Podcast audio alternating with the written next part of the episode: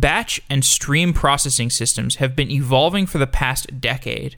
From MapReduce to Apache Storm to Dataflow, the best practices for large volume data processing have become more sophisticated as the industry and open source communities have iterated on them. Dataflow and Apache Beam are projects that present a unified batch and stream processing system. A previous episode with Frances Perry discussed how those systems work in detail, and in today's episode, Eric Anderson discusses Cloud Dataflow, a service from Google that lets users manage their data processing pipelines without having to spin up individual servers to run them on. Cloud Dataflow is like the serverless movement that we've been doing several shows on. It represents a growing shift towards cloud providers offering services that abstract away the operational challenges of managing compute nodes. This is a really important area, and if you have any suggestions for topics around this area, please send me an email. Um, this serverless stuff is really fascinating. This decrease decrease in needing to manage your own servers and certainly, if you find this episode interesting, you will like the previous episode with Frances Perry, where we really went into detail of windowing and Lambda architecture and all these challenges around stream processing. It's a really fascinating area, growing in importance. Uh, I hope you like this episode.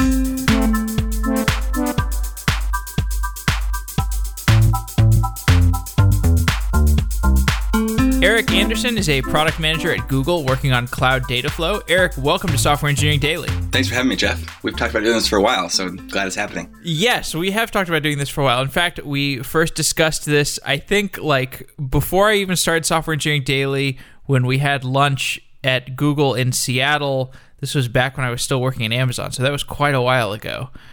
Um, but it's great to finally get it going. Um, we we had a recent show about the history of data flow and streaming with your colleague Frances Perry, and that's a rich topic. So I'd like to start off with discussing that. So from your perspective, how have the definitions of batch and stream processing evolved in the last decade, and how would you define those terms today? So I think it's helpful to look at. Um, there's kind of been uh, generations of processing systems.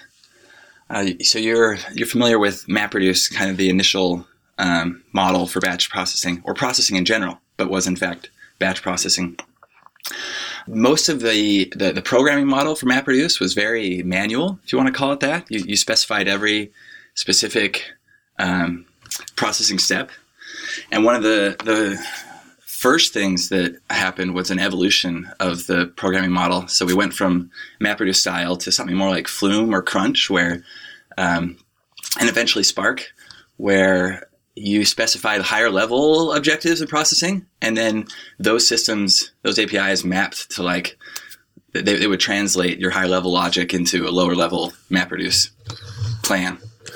Um, so there's kind of generation one and two of batch, and then the initial efforts in streaming uh, probably best characterized by Storm. Um, were kind of best effort in many ways. They, or, or when I should say, when I say Storm, I mean early versions of Storm. Storm's actually gotten a lot better, but uh, you know, you would. Uh, the goal was low latency, and in some cases there wasn't uh, data processing guarantees. Um, there was uh, some limits to the to the API and what you could describe in your in your pipelines. And then more recently, we're seeing an emergence of uh, stream processing that is actually an alternative to and, and a potential replacement of batch. Um, I think systems like Flink or Beam, Dataflow, are are are making uh, stream a, a first class option for for all processing. Does that help? Totally. Yeah, that was a great description of the chronology. Um, and you know, it's interesting because uh, the conversation with Frances, she talked about how these ideas evolved at Google, and in the meantime, they were evolving outside of Google at kind of a parallel uh, track. Could you talk more about what are the compromises that the the earlier streaming systems were making that perhaps are not being made by systems like Flink or Dataflow or Beam um, in the modern systems? Yeah, so I'll I'll start with with two. I may not. Um, there's there may be more. But the, so the, the, two that come to mind are, um, and and we may belabor this point, but like event time processing versus um, system arrival time processing. So uh, here, which we've I'm sure we've covered before on the show, uh, the initial systems all focused on when events arrived at the system, uh, which is kind of the easiest place to start and maybe the most uh, simple way of processing the data. And these the the newer models are uh, taking into account the timestamp that comes on a payload and allowing users to, describe processing logic based on the event time, um, which is generally more useful. You know, you can recreate sessions and uh, recreate reality better. So, so that's one distinction, and then the other is uh, data processing uh, guarantees. Uh, generally, uh, the early streaming systems were uh, some variation of at, at, least once or at most once processing, where at least once was probably most common. And what I mean by that is, uh, in order to ensure that everything gets processed, because um, there, there's chances in all distributed systems that uh, there's failures along the way, and most distributed system software building is all about handling the fact that you can have failures. Uh, in, in the case of failure, we just in, in the early streaming systems we would just rerun um, the the data again, and and so it was unclear if if that data actually got reported to the downstream service or not. And in some cases, you would get duplicates, but but it was a best effort service, and it was um, if you wanted low latency, that's what you had to do.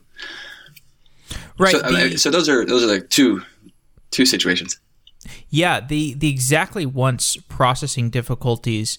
Uh, I think a good analogy for those uh, is, you know, if you want to ensure that something has been processed exactly once, it's almost like the the the complexity and the labor involved in doing a three phase commit or two phase commit for a database transaction, which, as we know, is you know somewhat you know it's more overhead than than you might expect for you know if you just look at a database transaction from the outside looking in. Um, so so you know it's it's it's nice that there are some some abstractions that are being introduced that uh, give us better guarantees around uh, exactly once processing. And you know the the the Google Dataflow paper suggests a movement away from these notions of batch and streaming. Frances talked about this a lot in the discussion. These unbounded data sets that we're moving towards. Why are we moving towards th- this world where we have unbounded data sets? So uh, I'm glad you asked. This is something I, I'm pretty excited about. I think there's there's maybe two reasons, and the uh, initial move to unbounded data sets, which kind of correlated with these early streaming systems we spoke to, was all about kind of niche use cases for low latency. Uh, I wanted to know data now, and I know I would get my answer at the end of the day, or a week, or however long it took for my batch systems to um, to finish. But uh, there, there was advantage to having what you might call speculative information now, and this was reserved for situations where latency was really critical. Uh, and, and, there was some variation of, of latency. There were some systems that optimized for like super low latency on the order of milliseconds, and but most were on the order of seconds. It was um, help me make my business be able to operate on today's data rather than three days ago data. Uh, so that's that was kind of those are the niche use cases, and maybe we could we, we should dive into those some. Um, but I'll jump to what I'm seeing more today as these systems uh, mature in ways that they can replace batch for many use cases. Uh, we're seeing people uh, adopt streaming first just everywhere. So it's not it's not a niche use case uh, thing. It's uh, going to a streaming first system and throughout my business uh, reduces my operational complexity. I, I, have less kind of batch scheduling and gating, and also reduces my kind of cognitive data complexity. I, I, just know that all my data, as I see it, is as early.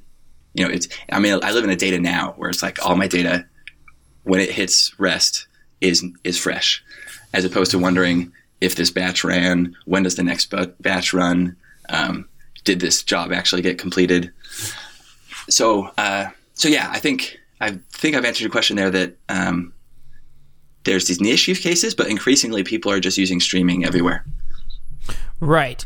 And this is in contrast to what we did in recent years, what, what many people are still doing uh, with the Lambda architecture. And you know, for for those who listen to the episode of Frances Perry, a lot of what we're talking now is kind of a rehash of that episode. We'll get into some new some new content, um, but I do want to go a little further into some of these same things that we talked about with Frances because I think these are really important topics and they're things that listeners are probably confused about or have questions about, even if they've listened to it before why don't you explain what were the problems with the Lambda architecture? What were the drawbacks of using the Lambda architecture, and uh, you know what do we get now that we're kind of moving beyond that and having? And for those who don't know, Lambda architecture is this this way where you have stream processing and then you have batch processing to reconcile the problems that might have occurred during stream processing. So maybe you could talk about how we're moving beyond the Lambda architecture. So the architecture maybe had two problems. One was first just complexity and duplication. And then the other is the fact that the organization now has to deal with two sets of data and it's unclear what's the source of truth. So going back to the complexity um, and duplication, uh, you'll have basically two streaming systems, or I'm sorry, two processing systems. You have your batch system and your streaming system. And again, with the early frameworks, or even today, most data processing systems are tuned to either uh, batch or streaming. So not only do you have two systems, but they're probably two very different systems. And uh, up until recently, you had to um, each of those systems had a unique API. Generally, we created APIs to systems that were specific to how they executed data. So you have um, your remaining two uh, distributed computing systems they each have their own API, and so now you probably need two teams. Um, one familiar with the, the nuances of each system, and familiar with the the pipelines that have been written in each system. So that's that's just the complexity is that you've you've duplicated the amount of work to process your data in order to in order to do um, to, to process one set of data, and then the the other side of this is is the fact that now your business is dealing with two sets of data as well. So um, you're making decisions today, in, you know, in near real time about what the streaming system is telling you, knowing full well that that isn't actually very accurate or or it has limited accuracy. And at the end of the day, you're then going to get batch data, um, or at the end of the week, and uh, and then it's uh, you'll have to like reconsider whether you made the right decisions. And uh, there may be some confusion within the org about uh, you know, there's multiple numbers being passed around for the same thing. So I think those are the, the two things I see as, as the bigger drawbacks are, are system complexity uh, as a result of duplication and, and then kind of organizational uh, confusion around two sets of data. Okay. So we had this Lambda architecture that was built to accommodate our streaming systems that may have had some problems. And then now we have newer streaming systems that resolve this problem that we had with the original streaming systems, where there's this uh, potential for for uh, duplicate processing. There's this potential for event time skew, which is the difference between event time and processing time. So let's talk about that that latter feature. So how do these newer streaming systems like Dataflow get over this event time skew? How do they accommodate this this this uh, problem that arises where there's a difference between the time that an event happens and the time that that event is processed?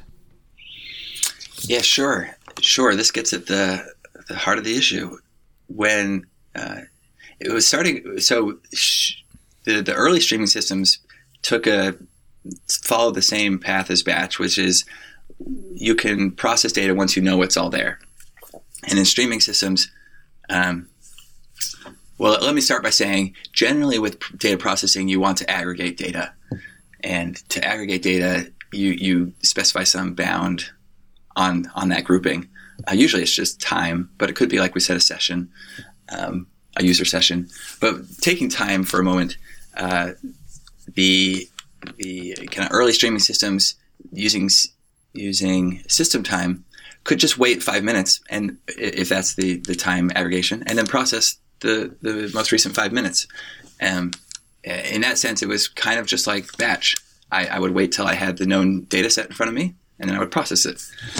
With if I move to event time, it's unclear when I have the last five minutes of events because uh, they may not have arrived yet. They, they could be late, um, where late is some relative term that's not too useful right here now. But uh, they may not be at my system when I think it's probably about time to process the last five minutes. So we have to introduce introduce some way of deciding when to process data, and um, the three concepts that emerge in in the data flow or beam model are windows uh, and triggers and a watermark, which help you reason about when data when it's time to to process an aggregation. When when do we think enough events are here to make a meaningful aggregation?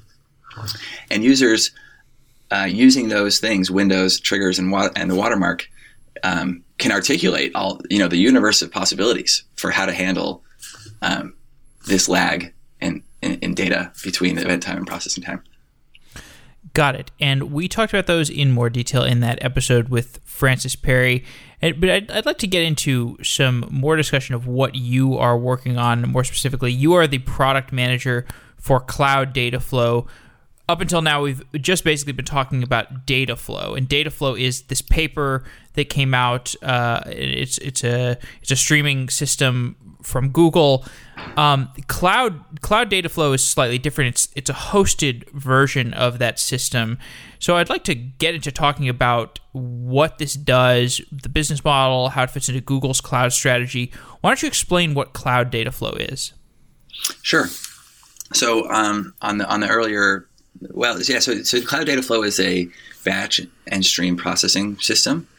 Uh, it uh, requires use of the Beam or Data Flow SDKs.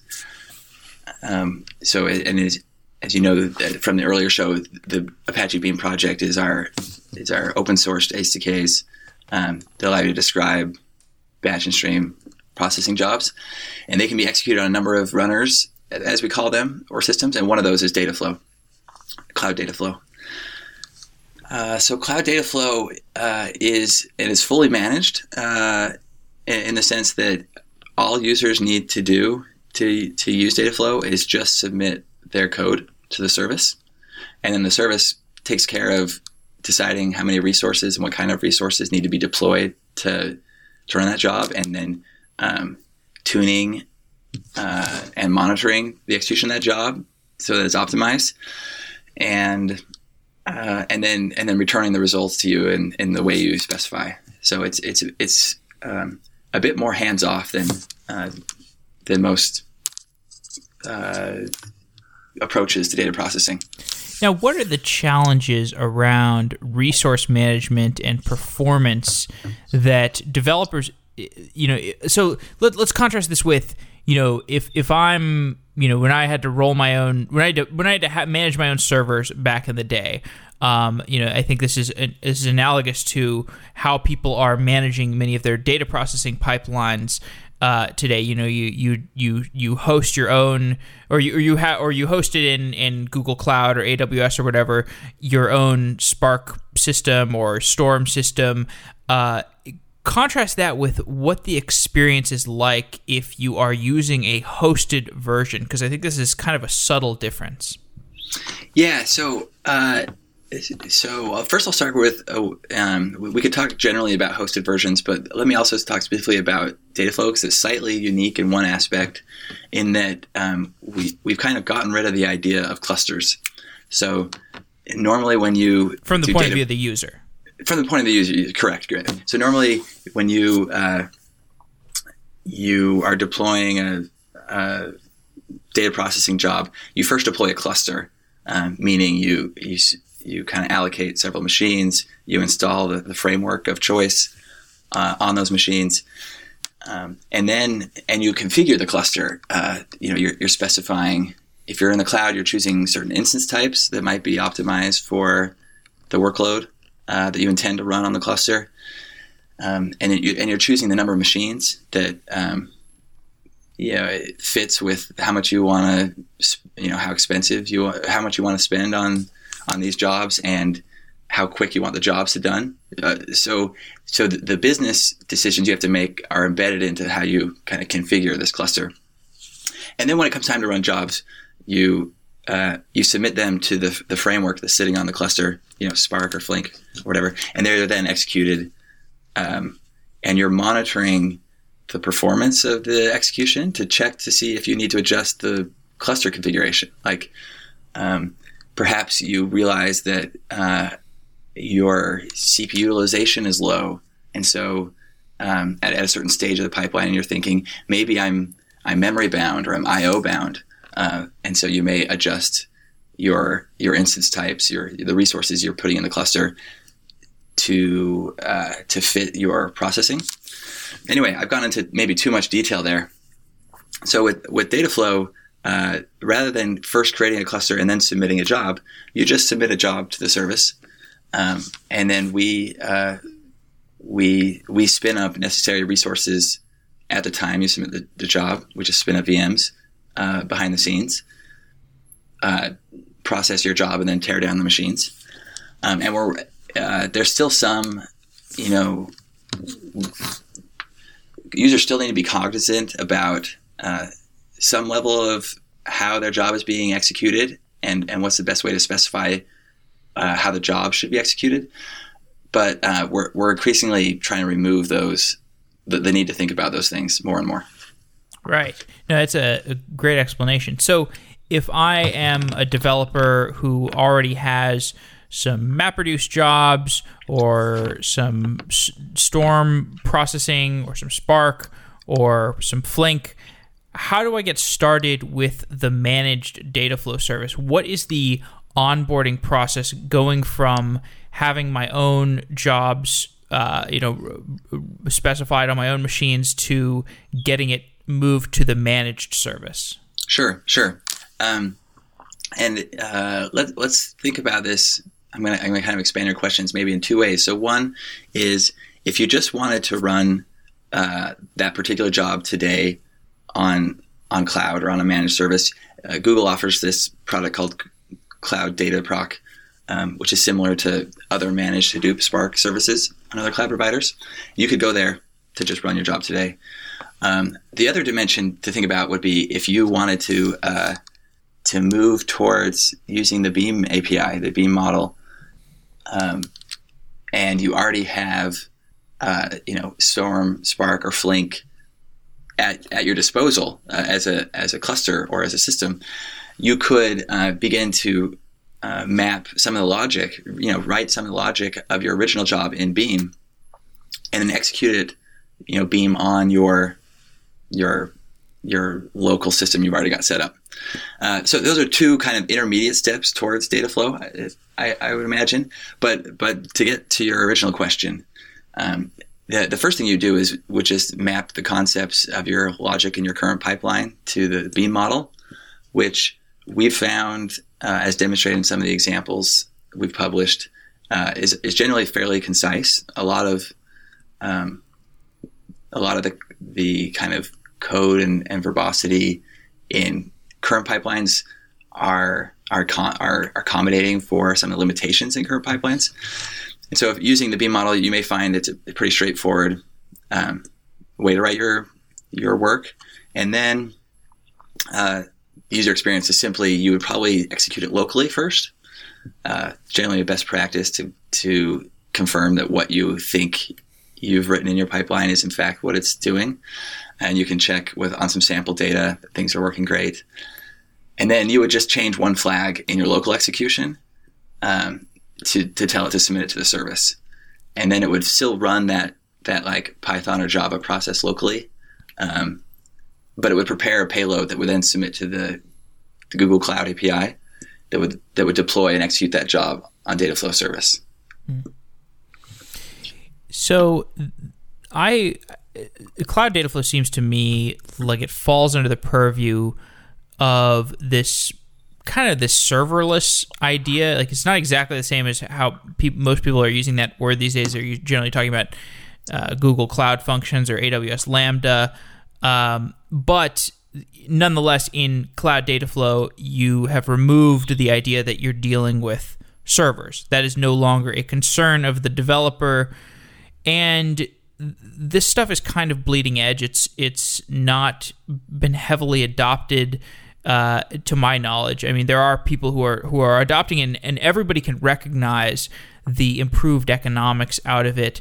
Um, but I do get the sense that that generally people are a little still a little gun shy to adopting fully managed services and adopting uh, serverless type of stuff.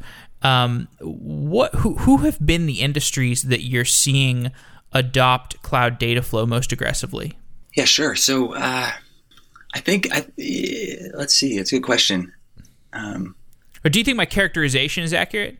Yeah, yeah. So yeah, so maybe just a comment on the serverless bit. Sure, and we we, we go back and forth about calling um, Dataflow service service serverless uh, and and and using other terms like fully managed.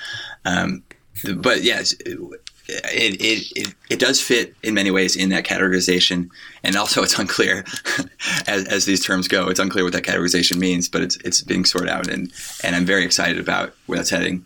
Uh, so yes, um, you're right in that from the user experience, you just worry about code and you don't worry about execution, and you don't have to think about how execution is happening. Um, the uh, and then the other part about who who is adopting data flow as as maybe kind of related to who's adopting serverless type things. It's it, maybe it's similar to early cloud adoption. Uh, it's generally we're seeing it from um, the, the, the traditional, or I shouldn't say traditional, but the, the startups, um, the kind of digital natives uh, the people who are already on cloud providers. This is this is like less of a leap for them. Um, maybe to offer a few examples, um, Spotify has been very vocal about their enthusiasm for Dataflow. They've in fact written a, um, a Scala wrapper on the Java SDK, which makes for many people Dataflow even more approachable. It's very their wrapper is very similar to Spark. Um, so we're excited about what they're doing and um, and then lots of other companies um, from uh, you know, retail startups like Zulily to um, uh, financial services companies. Like uh, there's this group FIS Global that is using data flow to actually uh, analyze every single stock transaction on the U.S. stock market, which is pretty amazing. So. Uh, yeah, so I, I guess we're seeing it first from there's one dimension is uh, is early adopters to cloud, which have traditionally been kind of Silicon Valley startups, but also this other dimension of people who just need um, really have really big, hairy, big data problems, like this FIS Global um, group who's using it to analyze the stock market. They they just they don't they couldn't have done what they were trying to do without having a managed service in the in the time frame they wanted to do it, and ended up using Dataflow.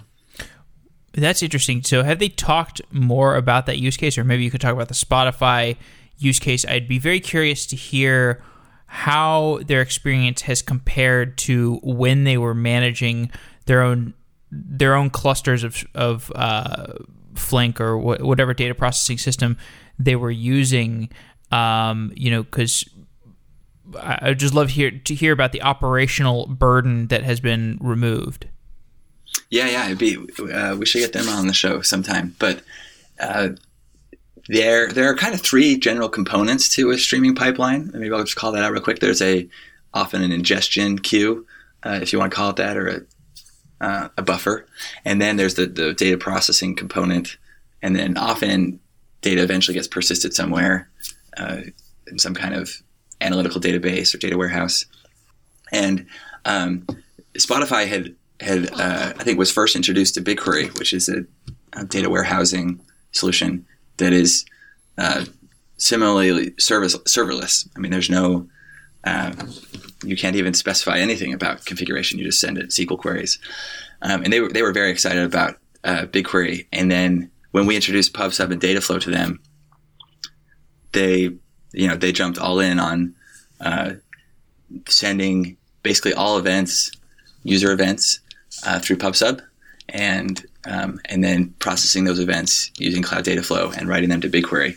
And the combination means uh, I have I capture like my event system is simply an API. Like I just push events at an API. Um, my data processing system is I write code and I submit it to a service. And in, and in the case of streaming, it's just running all the time without any kind of uh, uh, operational load, sans monitoring to see if any adjustments need to be made. And then finally, um, yeah, the, the writing to BigQuery again is just submitting code to a REST API that then, or not code, but data to the REST API, which um, appends it to the table where you can then submit SQL queries.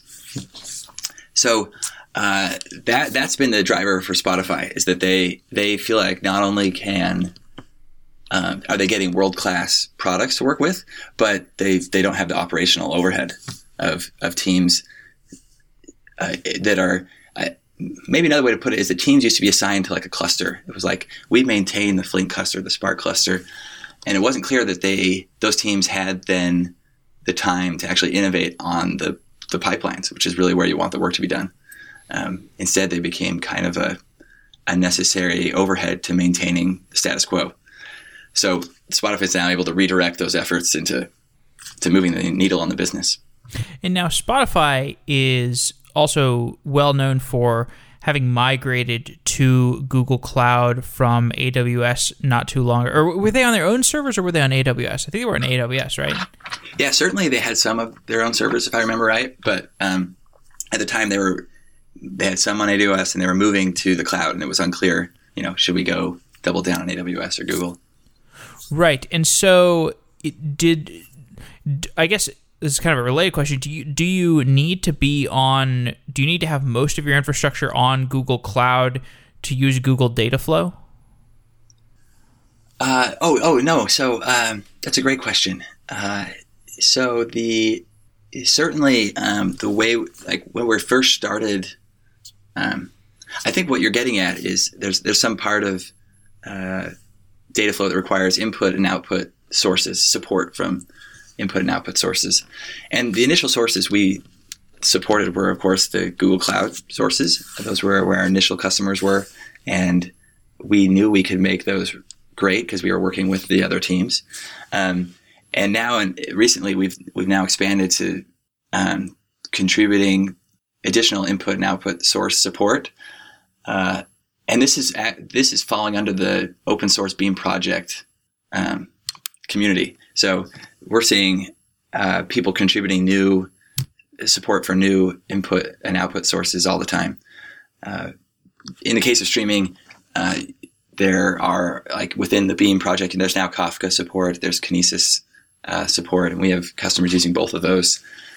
Um, and, and, we could go on and on about the other systems so Kinesis, that are being developed. Kinesis is an Amazon managed service, so this is a point of connection between two different cloud providers, um, which is which is interesting to me because I haven't done many shows about this heterogeneous cloud architecture that you know we seem to be moving towards this world where it, there are it is going to be this like heterogeneity. It's not like you're going to be in one cloud provider and you're totally locked into that cloud provider. It seems like the direction that we're moving in is you you know in 10, 10 years or so your stuff is going to be just you're going to use a cornucopia of different managed services. Maybe you're piping your data from Amazon S3 through Kinesis to Google TensorFlow, um, and and you know I, I'm just curious about what your vision is for how that might look.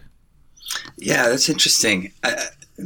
One way to think about it is is that there's a bit of a fallacy in uh, in how enterprises adopt these technologies, in that we, we think that people, uh, you know, migrate or they rewrite things, which happens, um, but it's generally a lot of work. Um, and we've uh, uh we, we found some customers will um, get excited about migration projects and then find that they take a long time.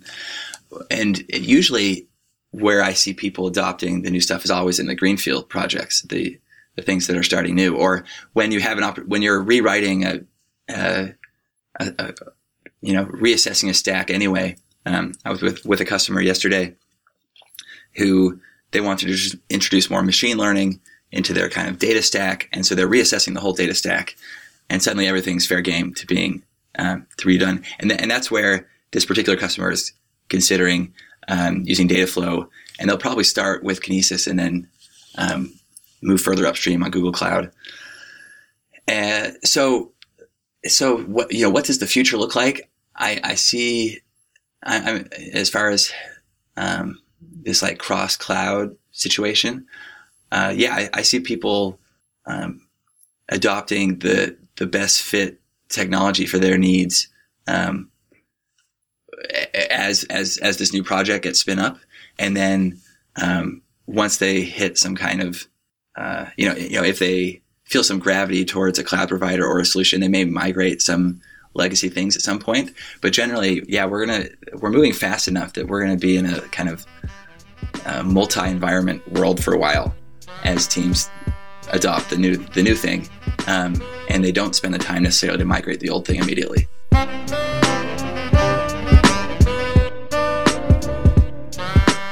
You know, I think there was a period of time, and we're still somewhat in it, where people are maybe a little gun shy when it comes to using um, managed services that that smell like they might get locked in. Um, like if you get locked into DynamoDB, uh, it might be that's Amazon's Amazon DynamoDB. It might be similar to feeling locked into Oracle, um, and people are really cognizant of this. Um, but my sense is that uh, the uh, these these cloud providers, and you can correct me if I'm wrong about this. The cloud providers are are getting cognizant of this, and they are trying to architect their newer systems in a way that perhaps there is not as much lock in and the switching cost is reduced because they get the sense that they're dealing with more sophisticated customers. I mean, maybe you can't speak to competitors, but perhaps you can speak to what degree that is true with Google. Yeah, I think this is this is particularly poignant as cloud becomes mainstream in the enterprise. So for some time, cloud's been a, a kind of uh, I keep using the term startup for lack of a better word, but a you know a digital native or cloud or, or startup uh, tech company thing, and in many cases, these people are moving so fast that that the risk to them isn't getting locked in as much as it is like not you know not growing over the course of the next month. They're very near term sighted, not growing over the next uh, month to make the next funding round or lock in the next big customer. And so to, they're optimizing for uh, product performance now as opposed to like um, cost, portability, and long term uh, thinking. And, and, and, but as we move to enterprise customers, or or even just you know maybe more thoughtful customers, as as cloud matures and people have are now thinking longer term about their situation, uh, yeah, lock in is, is becoming a bigger concern. Um, we the software business isn't uh, hasn't quickly forgotten you know the vendors of yesteryear, traditional databases and that that would lock in customers and. Uh, so, so Google Cloud is doing some interesting things um, to, to mitigate those concerns. Uh, so, one is our commitment to open source uh, I think you're seeing that we kind of lead with an open source project, and then we'll bring in managed services to help make um, running those open source projects fantastic at Google. This is true with like Kubernetes and Google Container Engine. It's true with um, Apache Beam and Dataflow. Um, uh, we've announced that we want to do some things around machine learning that would uh, uh, align with the open source TensorFlow project. So uh, this is this is one way we think we can make the, the lock-in decision for companies easy. You you adopt the latest and greatest open source projects, and then you come to Google to have a great experience running those, knowing that you know if if things don't work out for you, you can always bounce. Interesting. Can you talk more about that the work around machine learning and TensorFlow that you referred to?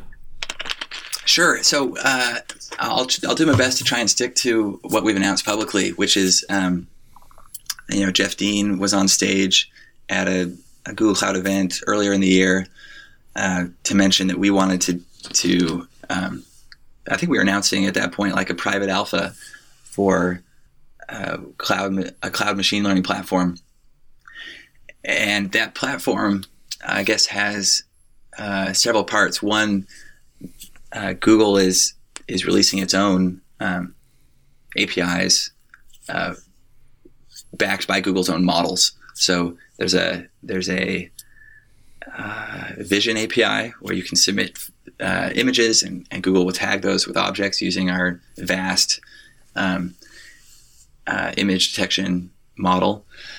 There's a um, I want to make sure again these are all publicly announced, but there's a uh, natural language processing API and there's a um, speech API,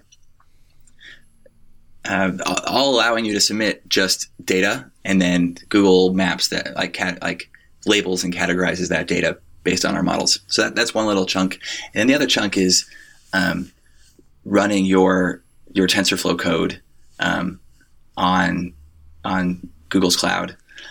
Uh, one of the things that was also announced was um, uh, the fact that Google uses uh, tensor compute units.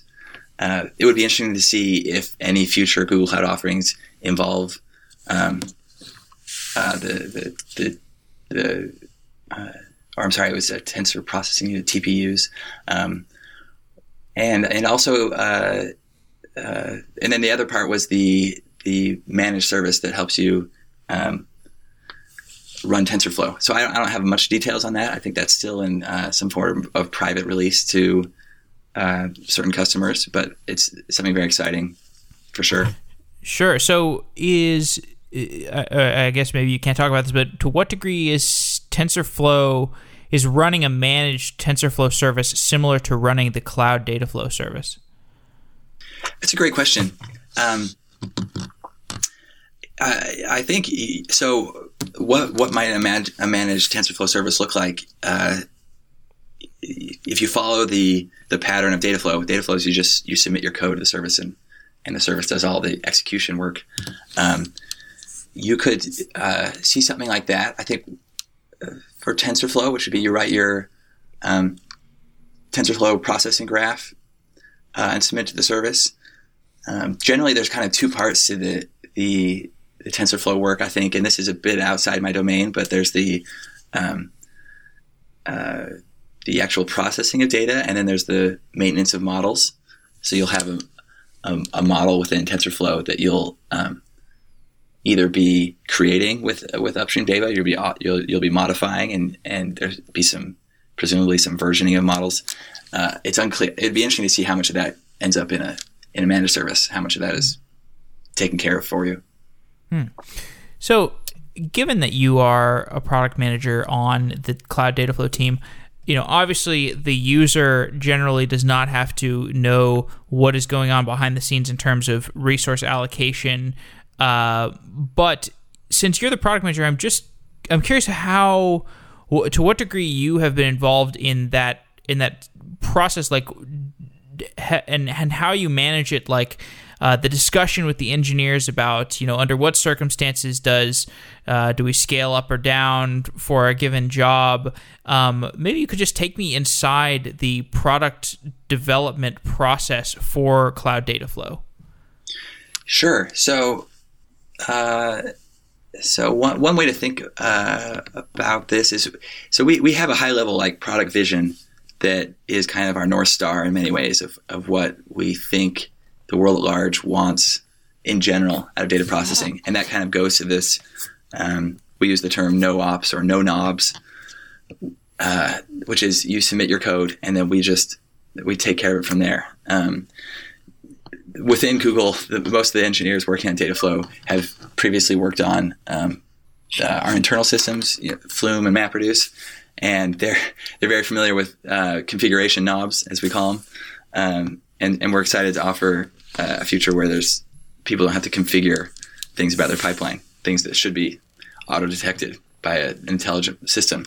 So that's kind of uh, we we continue to refine. Um, you know, I and engineering work together to, to refine that vision, and then we um, once a quarter, as our planning process goes, we we take a look at what's the next chunk of um, stuff we want to chip away. You know, where are we at today? Where do we um, what do we want to accomplish the next quarter that brings us close to that vision?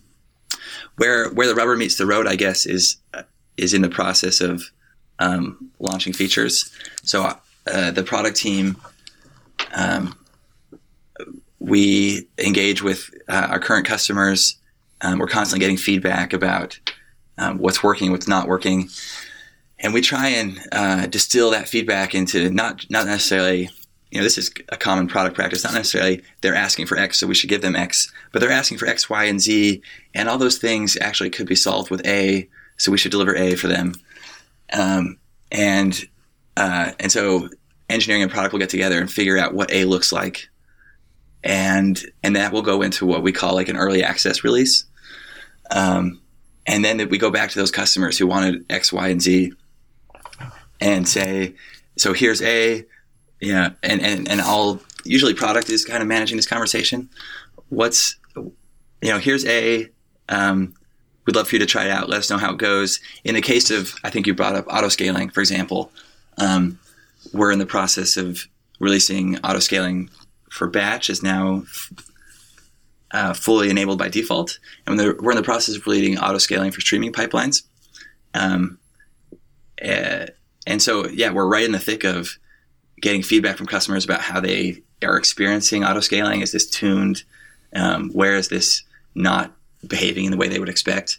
And then we'll go back to the engineering team and see if there's ways we can um, adjust and, and and respond to those concerns and Interesting. So we have done a bunch of shows about the evolution of the Kubernetes cluster management system and how that evolved from the lessons of Borg, which is Google's internal cluster management. We've also talked about how TensorFlow evolved from the previous system known as Distbelief. And the impression I get from the story of these different systems is that Google has this constant urge to roll the lessons of the past into a new system. Um, and so, you know, this happened with with DistBelief to TensorFlow, with with Borg to Kubernetes, so when one of these systems updates is happening, like if you're moving from DistBelief to TensorFlow or from MillWheel to Dataflow, what what's the internal migration story from one system to another? Like, do people have freedom to move, or are they just are they just voting with their feet? Uh, do do people have to be encouraged to switch? How does that work? Yeah, uh, there's certainly um, I think you you kind of described it. It's it's a usually it's a freedom to to move. Um, there's a yeah, yeah, people vote with their feet. They they they jump on system X, Y, or Z.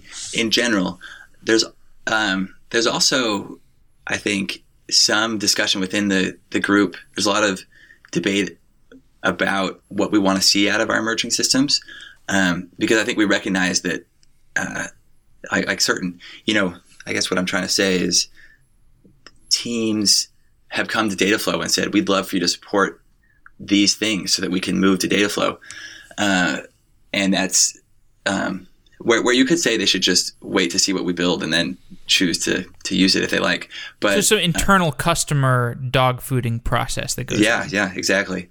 And and internally, I think we all believe that uh, you know fewer well supported systems serves people better than lots of poorly supported systems. And, and so there's, um, people are voting with their feet, but then they're also uh, nudging, you know, their preferred system in the direction that I think serves their use case, which generally serves everyone better as we get more informed about how people are using these systems and accommodating them. So does so when a migration is happening from an old system to a new system, does the old system get maintained? Like, is there somebody out there who's still doing Distbelief maintenance or somebody who's still doing Millwheel maintenance? So uh, I, I, can't speak, of course, to DistBelief, but in the case of Flume and Millwheel, we're still running Flume and Millwheel um, within uh, Google. But we're also, uh, there's an effort um, kind of like we've done with with Beam, we're, we're separating the APIs and the, the, programming model from execution, and we're we're doing what we can to um, bring those customers running on traditional APIs along with us uh, into the future by having shared backend systems where possible. So um, you can imagine that we're we're constantly making improvements to to Flume and Millwheel customers because we're improving the shared backend portions between Dataflow, Flume, and Millwheel. Okay, I see. So you've referenced Beam a couple times. We talked about this in detail in Frances's episode. What's your vision for the Apache Beam open source project, and how is that proceeding? Yeah, that's uh, uh, we're kind of tickled, or at least I am. I should speak for myself about the the progress of Beam.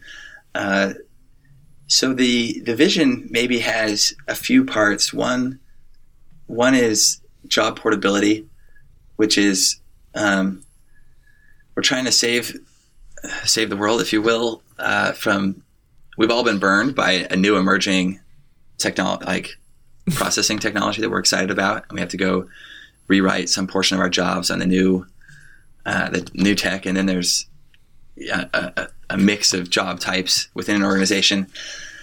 Um, Beam is looking to be kind of a, a, write once, run anywhere data processing solution. So you can, um, which is a bit novel in in data processing open source. We've generally the, the things you see ending up in the Apache Foundation are better execution engines with with unique APIs.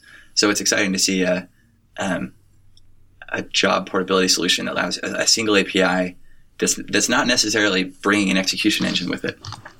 Uh, so that's one part. Um, another vision, kind of a principle or, or component to the vision, uh, is the the Beam model that, which is the data flow model, which we've talked about some. That uh, we shouldn't be describing our jobs in a, a, way that's specific to how they're executed. We should just describe them in a general way. Um, and and so the, the Beam model tries to, which is which as we've spoken earlier, doesn't have to be specific to streaming or batch. That um, one is kind of a subset of the other, and you can generally describe all data processing jobs in in a single way. And in those senses, Beam kind of is trying to be something like SQL, uh, allow you to describe a job in a generalized way and run it anywhere. Um, uh, so, so those are kind of the, the two things that I think get me most excited about Beam. I see. Yeah, I like the analogy to SQL. Um, so, you know, in SQL, like we just did a couple shows about Postgres versus MySQL, and you know, there for for a naive database consumer, it might just seem like, okay, what's the difference between these? I don't really care.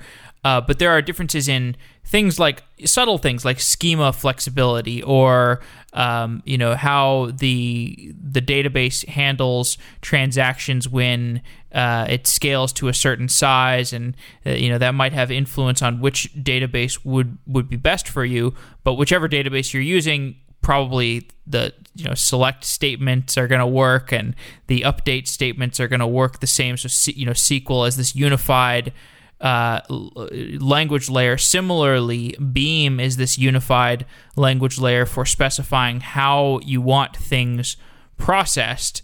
Um, that will be that will be handled differently depending on the underlying execution, whether uh, execution engine, whether that's Storm or Flink or Spark or Dataflow or whatever is the system that's implementing the uh, the underlying processing of the Beam um, the Beam schema or or design uh, processing design. So maybe you can explain like what are some of the trade-offs that these different streaming systems are making. Like if I specify my my Beam data processing pipe, Apache Beam data processing pipeline in Beam, what's gonna why would I choose one system over another for the underlying execution engine?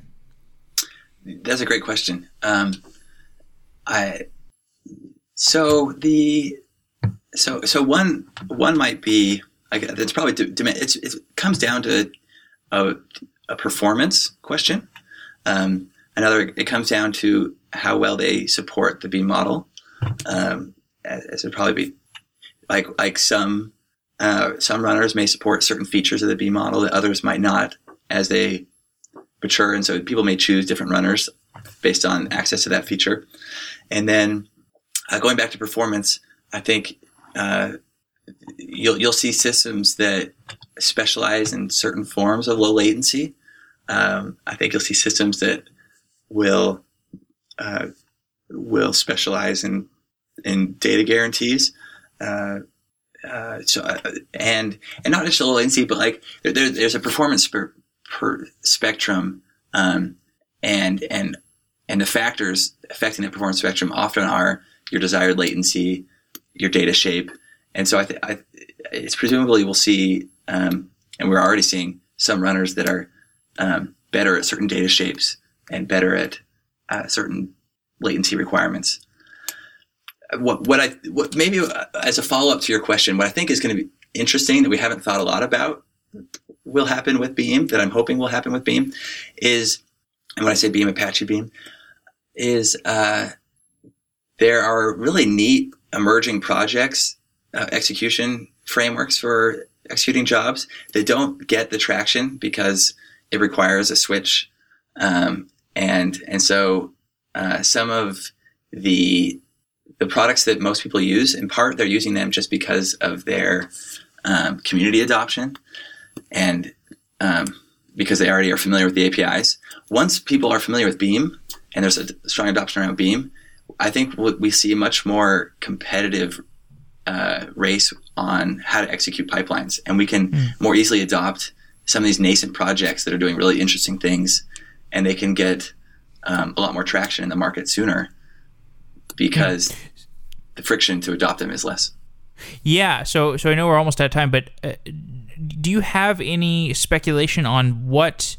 Uh, so you know we've talked about like kind of the the the the motivation for data flow for developing Dataflow as one of the as a newer execution engine for example was this event time skew and solving that event time skew was a good enough breakthrough to develop a new stream processing system so what are the outstanding problems in stream processing that might lead to new data processing frameworks that people will develop that may or may not be beam compliant but in any case if it's beam compliant you could easily switch from Dataflow to X processing mm-hmm. system that solves this problem? Sure. Uh, so one one problem that, that we're keenly aware of and, and, trying to solve on our own, but I, would be interested to see how others solve this, are are how you manage um, pipelines that are already in production. So you've you've deployed a streaming pipeline, um, and we use the term pipeline a lot in reference to Dataflow and Beam, but you could, you know, a, a streaming application, uh, and and now you have to update that that application or pipeline.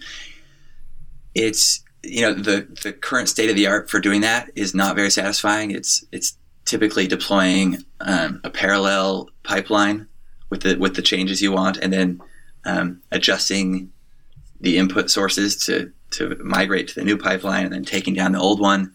And this affects your your write pattern. It affects your data guarantees. Um, so one one thing that Dataflow service is trying to do, for example, is allow an update in place. You deploy a new pipeline, and it um, it just replaces the current one, and state is automatically moved from one pipeline to the other.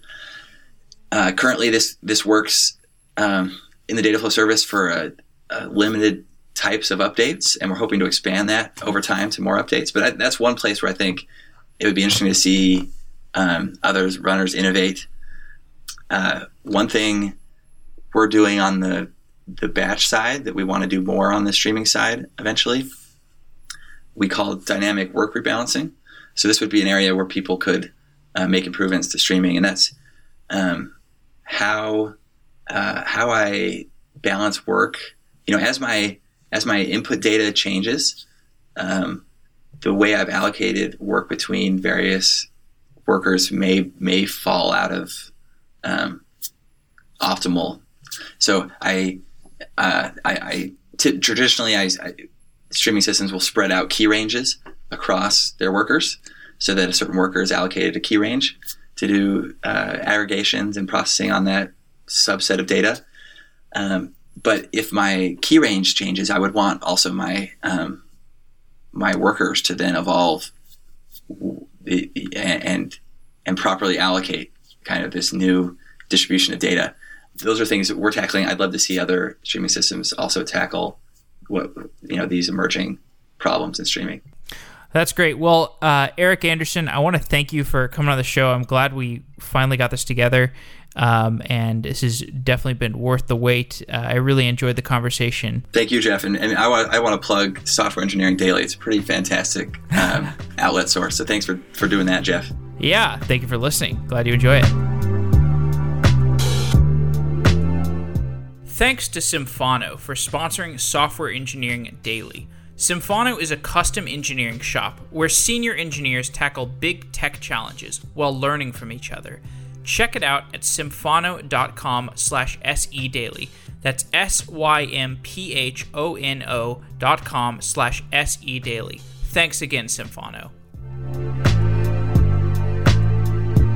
Wow.